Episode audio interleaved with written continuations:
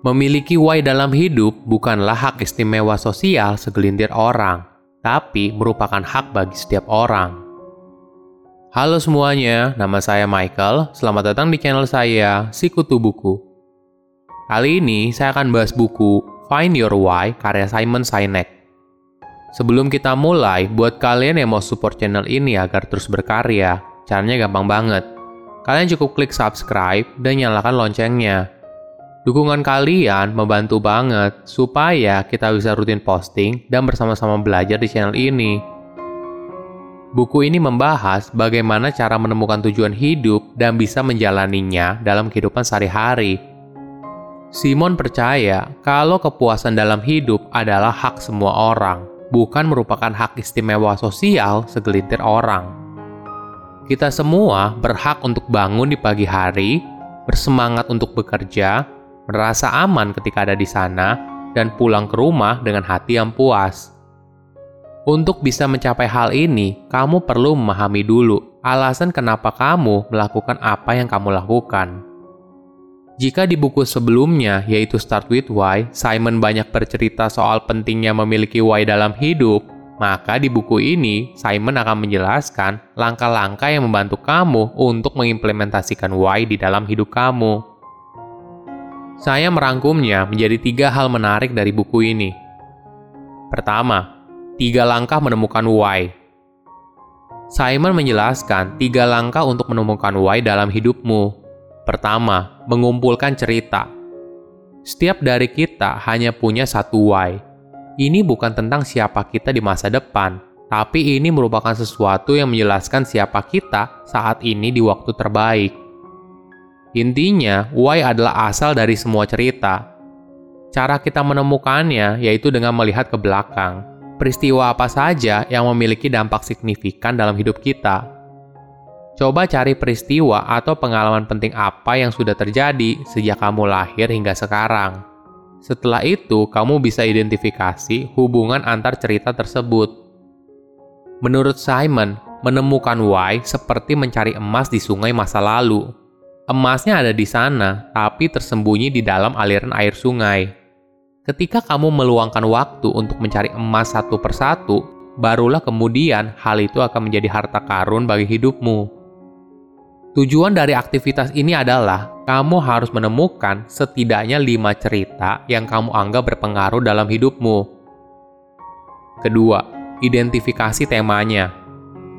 Dari lima cerita itu, pilih satu atau dua cerita yang memiliki dampak yang lebih besar bagi hidupmu. Kamu akan merasa cerita itu memiliki peran yang lebih penting hingga akhirnya ada suara dari dalam diri kamu yang mengatakan kalau itu adalah jati diri kamu sebenarnya. Tema inilah yang akan menjadi fondasi ketika kamu menuliskan kalimat why kamu. Ketiga, menuliskan kalimat why-mu. Tipsnya dalam menulis kalimat ini adalah buat kalimat yang menggambarkan siapa diri kamu. Tidak perlu terlalu rumit, buat kalimat yang simple dan jelas, fokuslah pada dampak yang bisa kamu berikan untuk orang lain, dan tuliskan dalam kalimat yang afirmatif. Nantinya, format kalimat why akan menjadi satu kalimat seperti ini. Untuk titik-titik, jadi titik-titik. Bagian titik-titik pertama akan menjelaskan soal apa kontribusi kamu bagi hidup orang lain.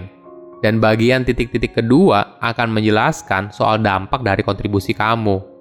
Sebagai contoh, kalimat why dari Simon Sinek adalah untuk menginspirasi orang melakukan hal yang menginspirasi mereka, jadi bersama-sama kita akan mampu mengubah dunia. Ada orang yang bisa menemukan why dalam dirinya dengan mudah namun ada juga yang kesulitan. Jika kamu merupakan tipe orang yang kedua, maka mungkin kamu bisa meminta bantuan orang lain untuk menemukan why dalam hidup kamu. Orang tersebut tidak harus merupakan orang terdekat kamu.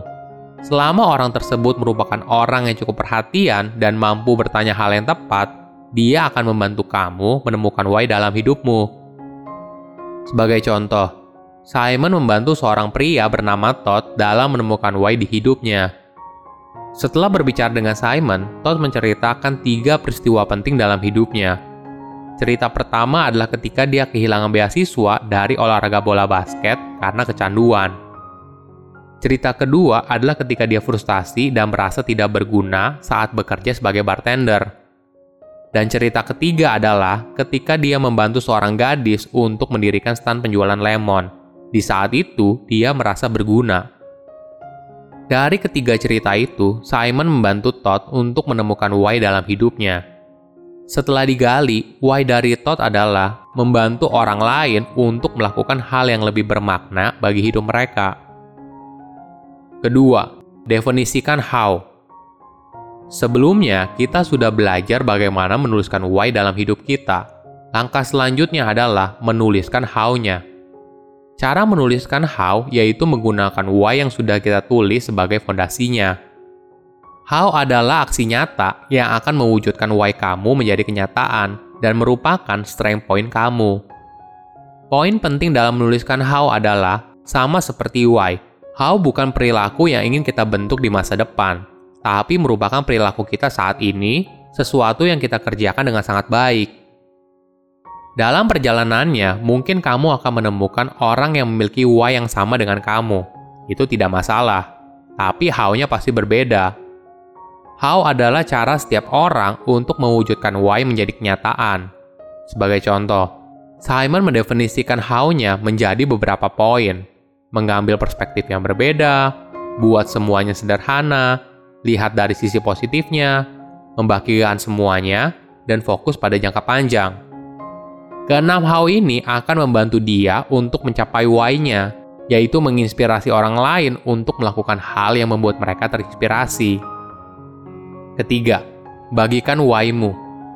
Ini merupakan bagian ketiga dalam perjalanan untuk mewujudkan why kamu jika kamu sudah tahu apa why-mu, kemudian apa how-mu, langkah selanjutnya adalah untuk memberitahu ke banyak orang apa why-mu. Simon memberikan tips sederhana ketika orang bertanya, "Apa sih pekerjaan kamu?" Gunakan kesempatan ini untuk menceritakan why-mu. Ini adalah pertanyaan yang umum dalam acara sosial dan merupakan kesempatan untuk mulai membagikan why-mu. Mungkin awalnya kamu bisa coba dengan orang asing, karena tidak semua orang nyaman bercerita tentang why mereka. Inilah keuntungan ketika kamu berbicara dengan orang asing. Jika kamu tidak nyaman, kamu mungkin tidak akan bertemu orang itu lagi. Ketika kamu sering menceritakan apa why kamu, ini juga merupakan latihan untuk membuat why kamu menjadi kalimat yang nyaman kamu ucapkan. Hal yang lebih penting dari latihan ini adalah ketika kamu memberitahu orang lain tentang apa why kamu, maka secara tidak langsung kamu juga sedang membuat komitmen untuk mewujudkan apa yang kamu ucapkan. Coba bayangkan, ketika ada orang tanya, "Apa pekerjaanmu?" Terus kamu bilang, "Membantu orang menjadi versi terbaik dari diri mereka." Pasti banyak orang yang memberikan kamu tatapan aneh ketika mereka mendengarnya. Itulah sebabnya kamu butuh aksi nyata untuk mendukung apa yang kamu katakan reaksi orang pasti akan berbeda ketika seorang coach bisnis terkenal yang bilang kalimat itu. Mereka cenderung akan lebih percaya karena ada aksi nyata yang telah dilakukan oleh orang tersebut. Selain kamu bagikan pada orang lain, why kamu juga penting untuk diketahui bagi semua orang yang ada dalam perusahaan yang kamu punya. Mungkin dalam perjalanannya, ketika perusahaanmu masih kecil, semua orang tahu apa why kamu. Apa why perusahaan yang kamu miliki, tapi dalam proses menjadi besar, pemahaman tim soal why mungkin pelan-pelan bisa berkurang atau bahkan hilang. Itulah sebabnya kamu perlu menuliskan itu ke dalam visi misi dan budaya perusahaan. Intinya adalah jangan berhenti untuk ceritakan apa why kamu di setiap kesempatan. Seperti halnya kata Simon, jika kamu menyimpan why kamu di secari kertas yang kamu taruh di laci, maka yang kamu punya hanyalah secari kertas di dalam laci tapi ketika kamu hidup berdasarkan why yang kamu punya, maka hidupmu akan bersinar dan begitu juga orang di sekitarmu. Memiliki why dalam hidup bukanlah hak istimewa sosial segelintir orang, tapi merupakan hak setiap orang.